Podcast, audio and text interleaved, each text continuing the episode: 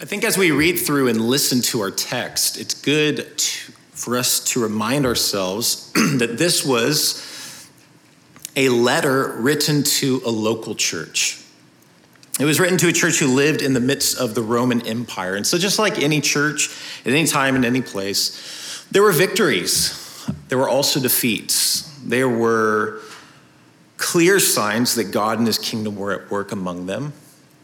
But there were also glaring inconsistencies and evidences just of the deep roots of the pagan culture from which they came.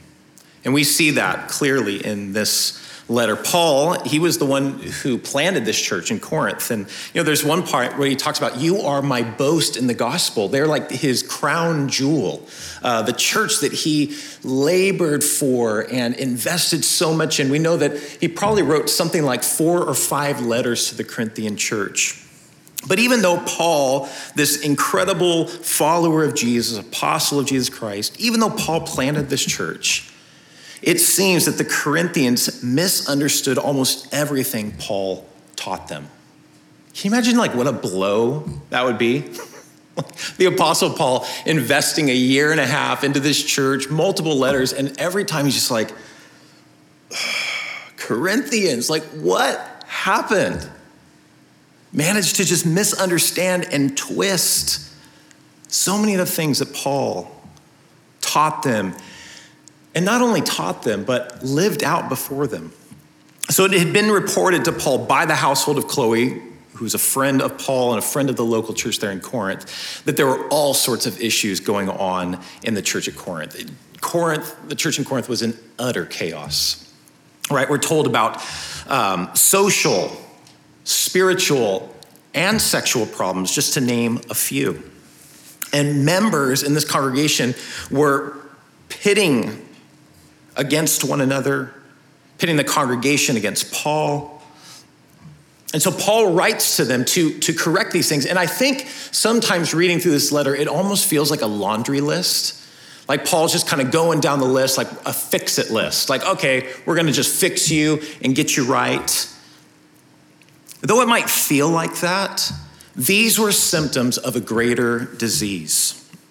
You see, the Corinthians had failed to understand the real life implications of the gospel of Jesus Christ and Him crucified. Paul is very specific. It's not that he just proclaimed Jesus, Messiah, Jesus the King, but he preached to them the good news of Jesus Christ and Him crucified. But the Corinthian believers had failed to realize, again, the real life implica- implications of what it means that Christ the King was crucified, that he became weak, that he was poor, that he was put to death. See, the community of believers in Corinth we're not reflecting the values, practices, and culture of the kingdom of God and its King Jesus, but instead we're reflecting the values, mores, and habits of the culture of the day. And so, Paul, you know, he wants to get deep down into the roots and he wants to root this out and again to replant, replant this truth of the good news of Jesus Christ in Him crucified. Now, I think about as we approach this letter, we don't have the exact issues going on in our church or in our, in our culture that Corinth had. But Lesslie Newbigin, he wisely said this the choice for the church in every age will always be will our identity be shaped by Scripture or by our culture? By the biblical story or the cultural story? That's the question. What is shaping us? What is forming us? In whose image are we being made? So, to the Corinthians factions, to their power plays, to their political positioning, Paul's response is to replace the Corinthian obsession with pagan style worship and power with a theology of the cross. And he's going to expose human pretensions to greatness and knowledge as foolishness. Now, instead of going verse by verse through our passage, which we've been doing for the past weeks, we're going to just instead talk through two things. We're going to consider the use and abuse of wisdom and power that we see in the world and in the church. And then we're going to talk about God's wisdom and power through the cross and what God calls us to. So let's do that, right? The use and abuse of wisdom and power. So, Paul, he's looking at what is going on in the Corinthian church and he sees all of the discord and the pride. This is just a natural result of where human wisdom and power always lead to, power, to pride, to division and oppression. And this is radically different from the wisdom and power of Jesus Christ that he proclaimed and portrayed, he says, before them. See, when Paul preached the good news to to, of Jesus to the Corinthians, it was not another philosophical idea to pontificate. It wasn't a different way to get power and dominance over one another. It was actually a radical rebuke to human selfish ambition and human pride. I think Paul is really looking at the Corinthians and saying, You are after the wrong thing. Or, I love this one, this idea. You don't understand what power and wisdom are for. Let's just stop for a second this morning and think about that. What is power for? What are we supposed to do with power? Why has God given this tool to humanity? What is wisdom for? What are we supposed to do with it? Why does God give it to us? Human power and human wisdom end up doing what all good things do when we treat them as ends in themselves. They end up turning in on themselves.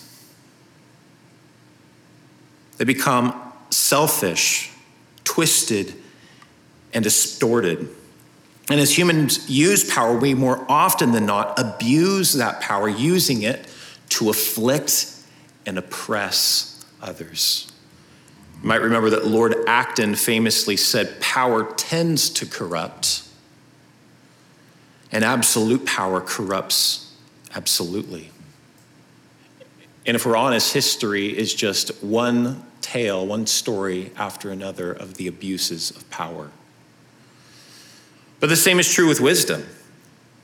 How often we've used wisdom to throw shade on others we use it to tear down and destroy our opponents, even in things like apologetics, a defense of the faith, and all we've done is made a mockery of the opponent. We divide the world into the wise and the fools rather than using wisdom to help, to heal, to bring peace and unity, and show by our own lives the good life. This is what wisdom looks like to incarnate that wisdom.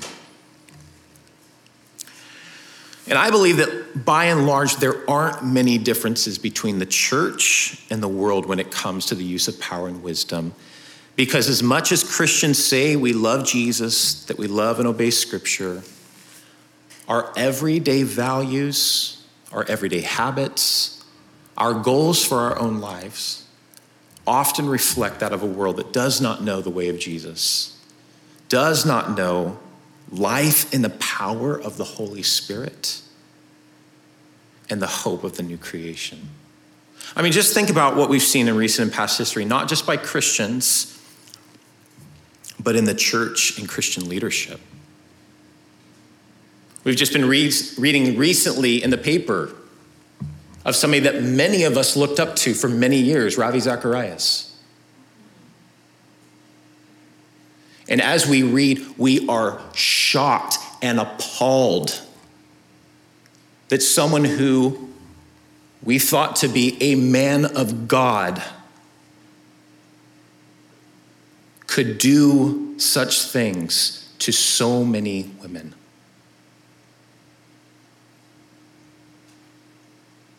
What?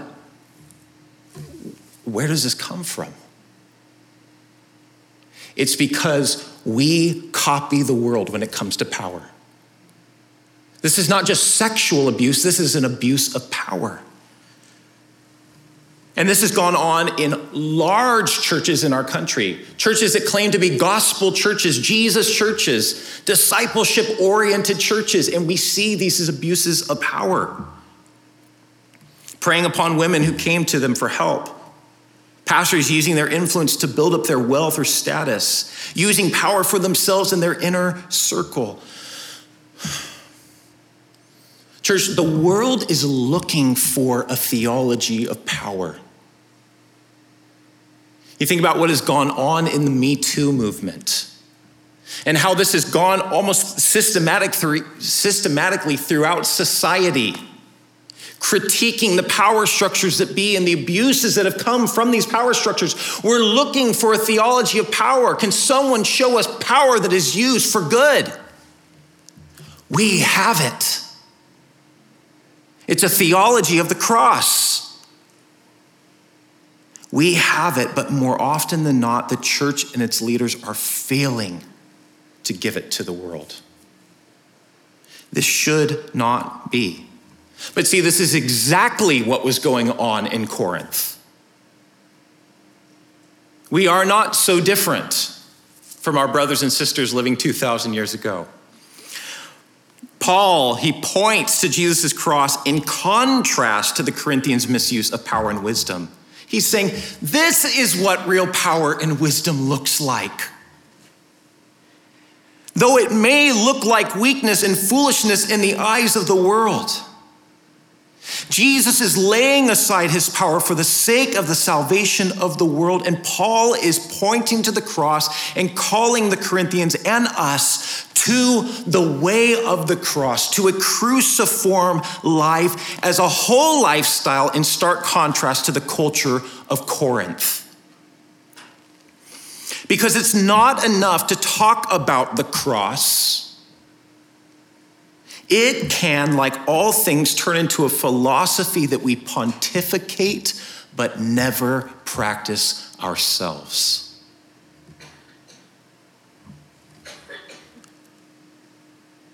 The cross of Christ must be put on display through God's people.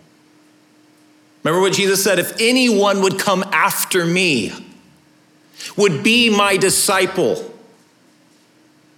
let him deny himself, take up his or her cross, and follow me. Jesus calls each one of us as his followers to the cruciform way of life. He calls us to put the self sacrificial, other focused life on display. And as I said, the Corinthians had failed to see the real life implications of the gospel of Jesus Christ and Him crucified. So Paul calls them to this overall way of life. He calls them to die to themselves in the most seemingly insignificant ways. Remember, later he'll talk about lawsuits that are going on. And he says something that we think is crazy. Why do you not rather suffer wrong? Like, what? Absolutely not, Paul. I'm right. They're in the wrong. But see, again, this is Paul's theology of the cross to win by losing, to show strength through humility and meekness. And I think so often living in this country of our individual rights, we often find this call to be Jesus' disciples in the cruciform way and the individual rights of us as American citizens bumping up against one another. But again, the question is will we be shaped by culture or will we be shaped by Scripture? It's only as we live this out in the everyday annoyances and challenges of life, real life, everyday discipleship. Only then will we actually be clued into the way God's wisdom and power works, the way true wisdom and power really work. I think about this in my own marriage. I remember when I got married, I made a vow of love to my wife, Grace. And really, what I was declaring there in that moment, you know, for better, for worse, rich or poor, sickness and in health, yada, yada, yada, until death do us part. For me, in that moment, what I was really declaring was how I felt about grace in that moment. You know, making a declaration like, babe, I'd die for you. But man, how hard it has been to live for my wife. Right? That's the real stuff to choose her over myself. That's a struggle, but that's where the rubber meets the road. That's when husbands love your wives as Christ loved the church. It's not just that you take a bullet for your babe, it's that every single day you put her before yourself. That's what we're talking about. And yet, how we can make it this like ethereal out there oh, yeah, Jesus and Him crucified. Oh, no, that is the blood and guts of everyday stuff. That's what we're talking about. And this is what Paul calls us to. This is what Paul is calling the Corinthian church to. And see, this is the way God's wisdom and power actually work. So I think I need to just qualify something. I don't want to be misunderstood Paul was not down on power and wisdom. I think sometimes the way that we preach First Corinthians, or maybe even already you're thinking, like, okay, yeah, you know, power bad, weakness good, you know, wisdom bad, foolishness good. It's like, that's not what we're actually talking about here. Paul goes at lengths to show the way humans often misuse these gifts from God. And in my observation, I think Christians often make two missteps when it comes to power. We either wield power the same way the world does, or we refuse it in false humility. We reject it. I think about those who maybe came out of the world and came out of like, you know, just a strong power structure, intimidation, manipulation. But they led these huge businesses, corporations, or, you know, were doing things significant things, strong leaders, and yet they come into the church, receive the gospel, and then almost just plateau.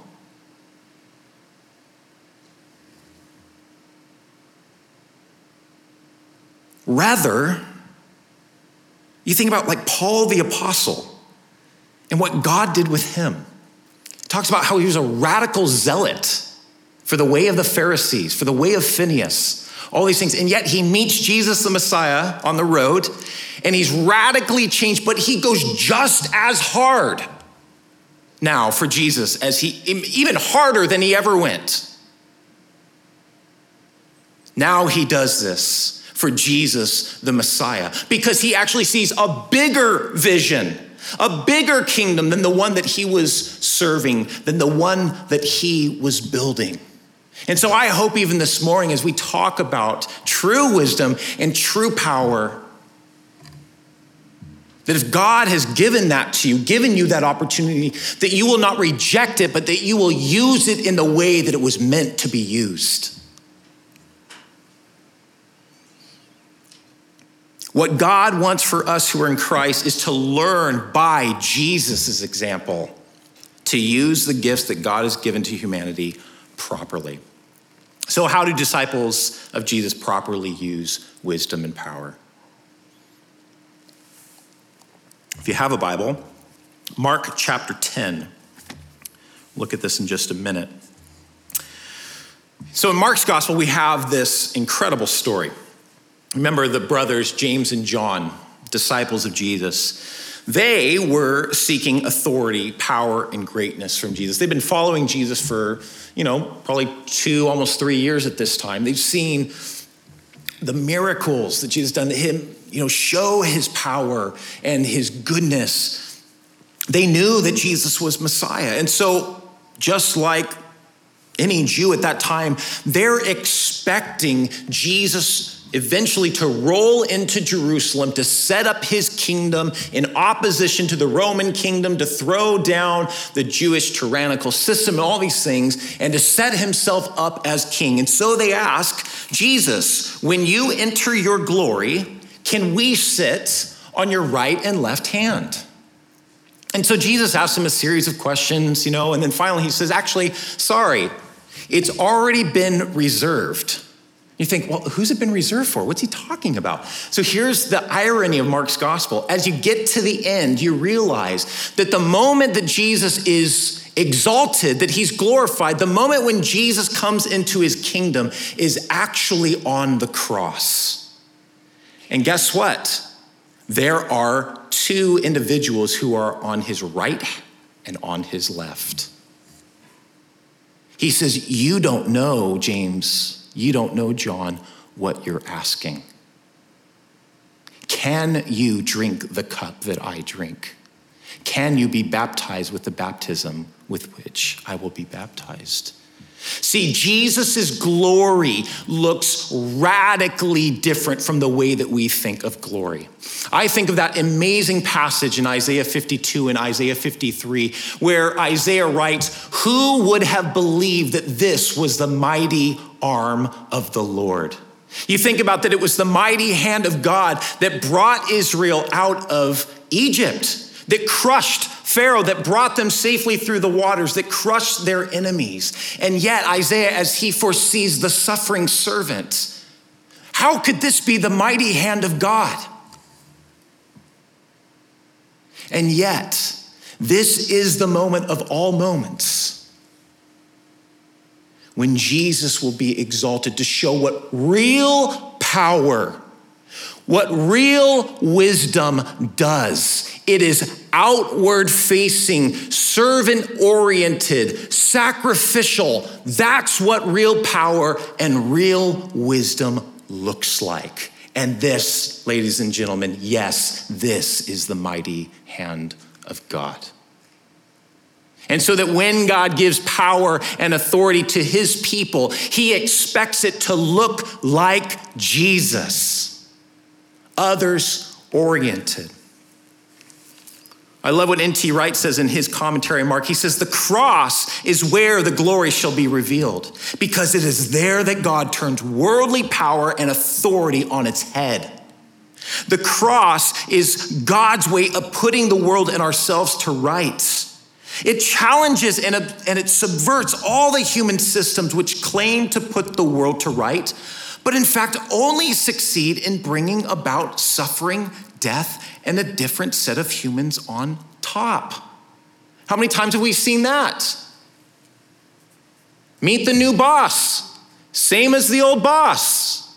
We won't get fooled again, right? Think you're Roger Daltrey. Anybody? The Who? No? Somebody. But I mean, we've seen this again and again and again. And the, there at the cross, God turns it all on its head. The cross calls into question all human pride and glory, and it carries radical, dangerous political meaning. This is what true wisdom and power looks like. Now, as the story goes on in Mark, think just a few other things I want to highlight about this. Jesus brings the disciples together, and he speaks once again about what greatness and leadership looks like. Listen to this Mark 10, 42 through 45, if you have your Bible. He says, You know that those who are regarded as rulers of the Gentiles, they lord it over them, and their high officials exercise authority over them. But not so with you. This is not the way. Instead, whoever wants to become great among you must be your servant. And whoever wants to be first must be slave of all. For even, comparison, for even the Son of Man did not come to be served, but to serve and to give his life as a ransom for many. I think what's so important to note in Jesus teaching his disciples is that he affirms the one who wants to become great. and wants to be first in the kingdom of God. See, it's clear if you read through scripture, it's clear that God is not down on ambition. I think sometimes we get this idea where even reading through 1 Corinthians chapter 1, I've heard it preached like God is just trying to put humanity in their place. Like, yeah, that's right. Big God in your place. Like it's this weird, like intimidation thing. This is not what's happening here. God is not down on ambition or desire. Like we shouldn't want power, we shouldn't want greatness or honor, that these are bad things to desire, so we need to get rid of the desire. That's actually what's taught in Buddhism.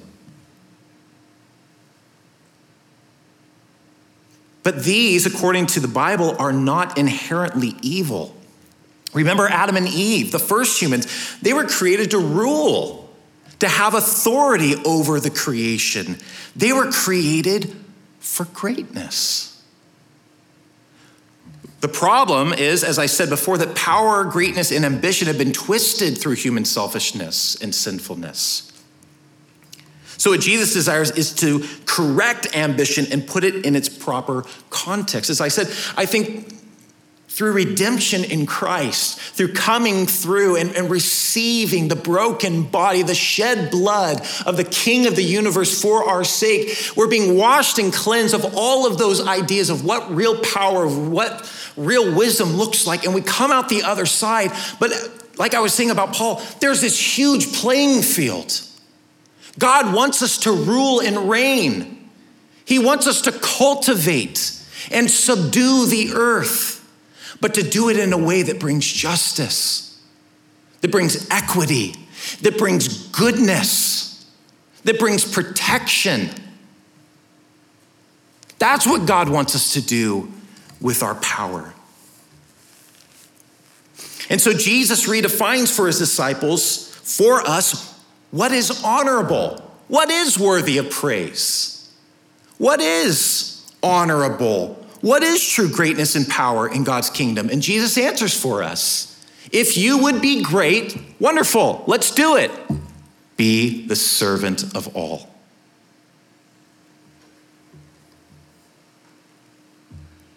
That is what true greatness and power in God's kingdom looks like, as portrayed by the King himself, the King of glory. It's an others oriented life. And Jesus constantly showed this, not just in his death, but in his life and ministry. And I, the one that always stands out to me is just so powerful is the John 13 passage where Jesus takes the at your service posture and washes the feet of his disciples. You know, years ago, I was teaching through the Gospel of John at our church on Sunday mornings. And I was trying to understand, like, contextually, like, you know, what was Jesus really doing and what did it look like in a Greco Roman culture and a Jewish culture? And here's what's going on there. This culture considered foot washing below even the lowest service. No one washed another person's feet in that culture. And yet, we see Jesus doing and going lower than any human was even meant to go in a caste system.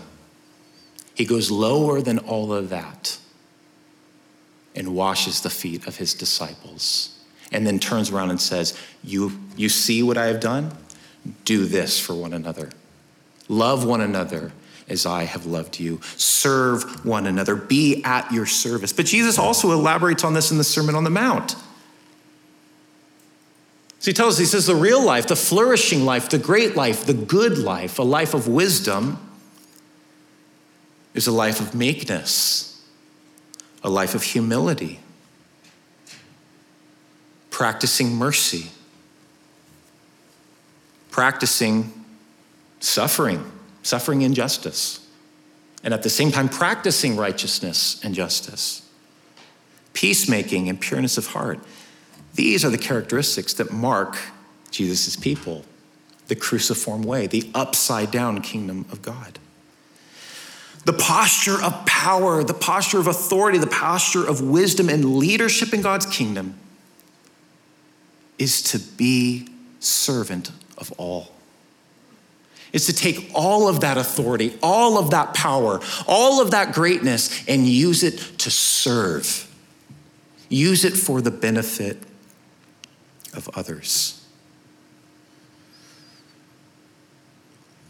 Humanity, the way that we think about power, more often than not, the great ones, like Jesus says, are those who are served by everyone else. It's the way it works in all human cultures. It's the way it worked in the Greco Roman culture. The one at the top is supported by everyone else. But Jesus' kingdom diagram is the upside down triangle. It's our new Christian symbol, right? The upside down triangle is the way of the kingdom of God. It's completely backwards and upside down.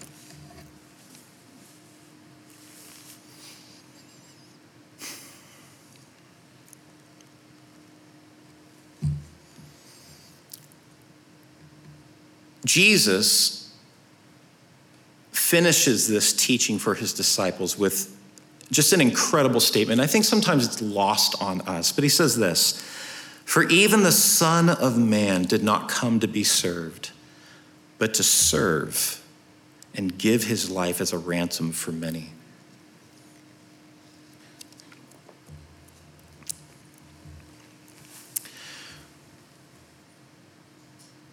In Jewish theology, the Son of Man, he's greater than David. He's greater than Solomon.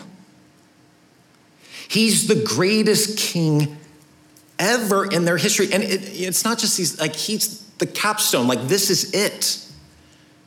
This is when God's kingdom reign comes, right? So he's Jewish theology's ultimate ruler.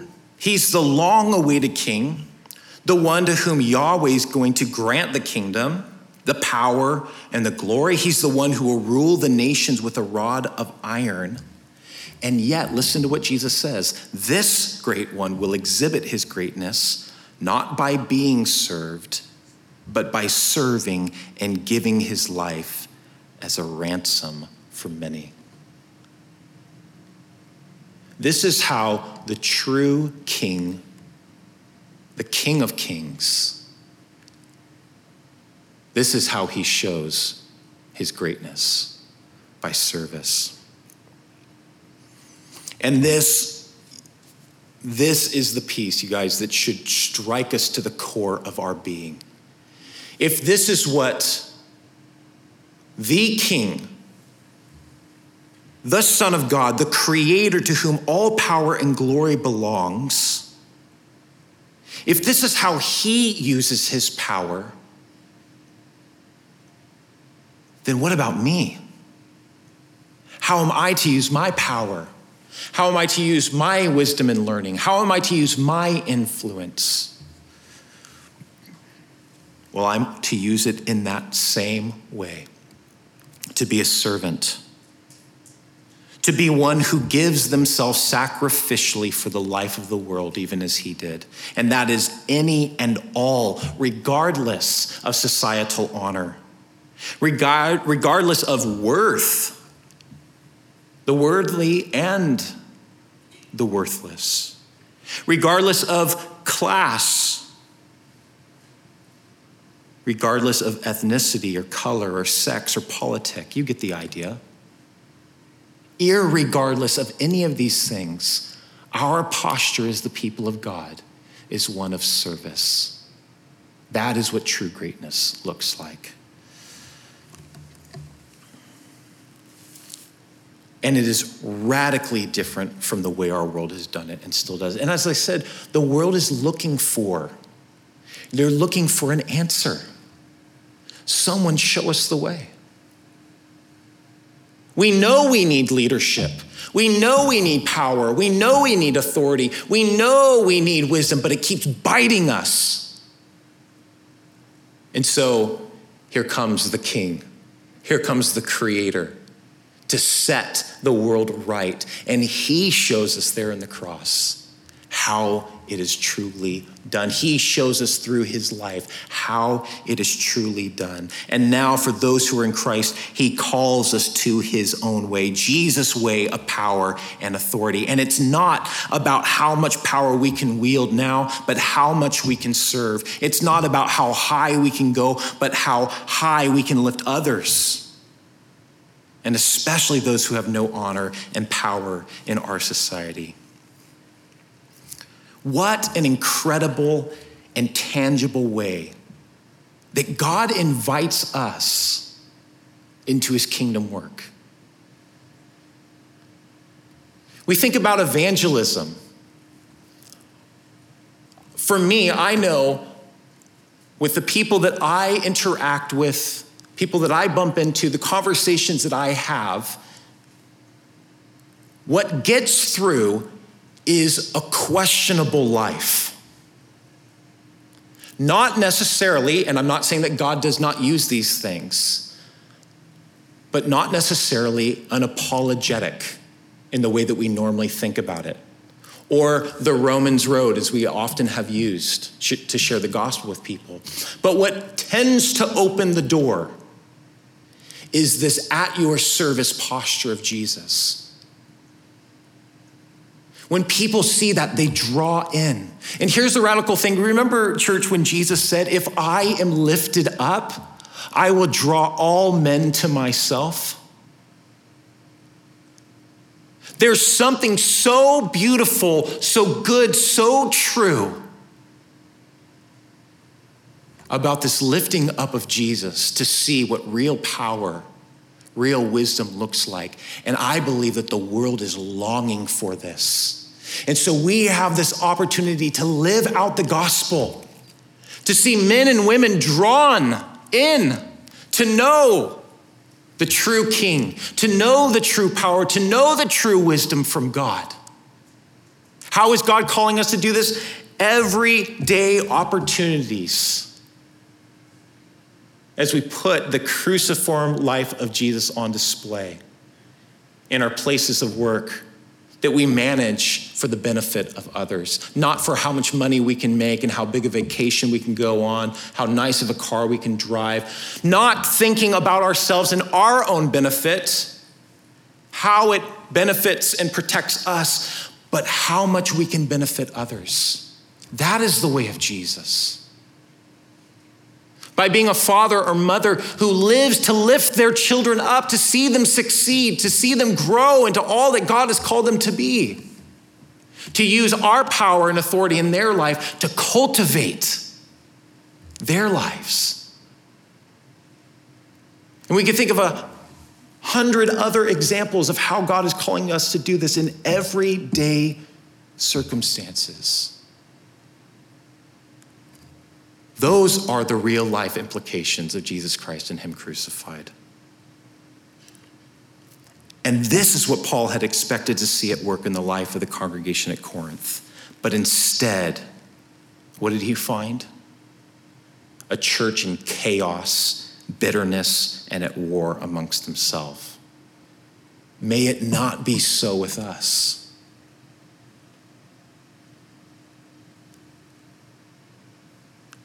Let the message of Christ crucified for you,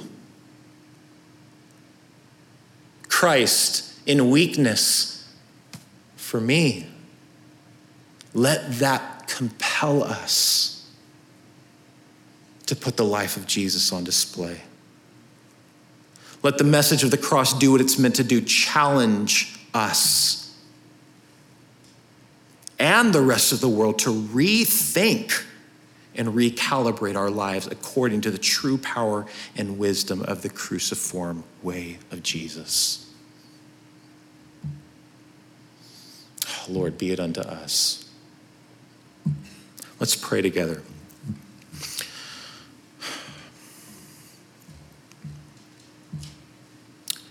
Holy Spirit, we ask that you would come.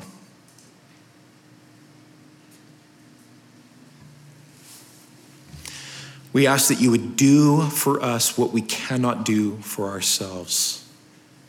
which is to make this word alive and effective in our lives, to reform us in the image of Jesus, so that we may become, by your wisdom and power, by your life in us, what you created us to be. And then that through us, the world might know and experience your true power and wisdom your true power and wisdom at work in our work, at work in our leisure and play, at work in our homes, in our relationship, at work in our neighborhoods and in our cities.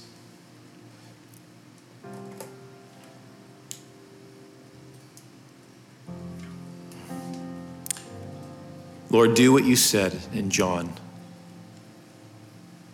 Be lifted up so that all will draw to you. Lord, as we continue to see the fallout from our culture, may we be able to point to you true wisdom and power from God, righteousness, sanctification, wisdom, power found in you. Be it unto us, Lord.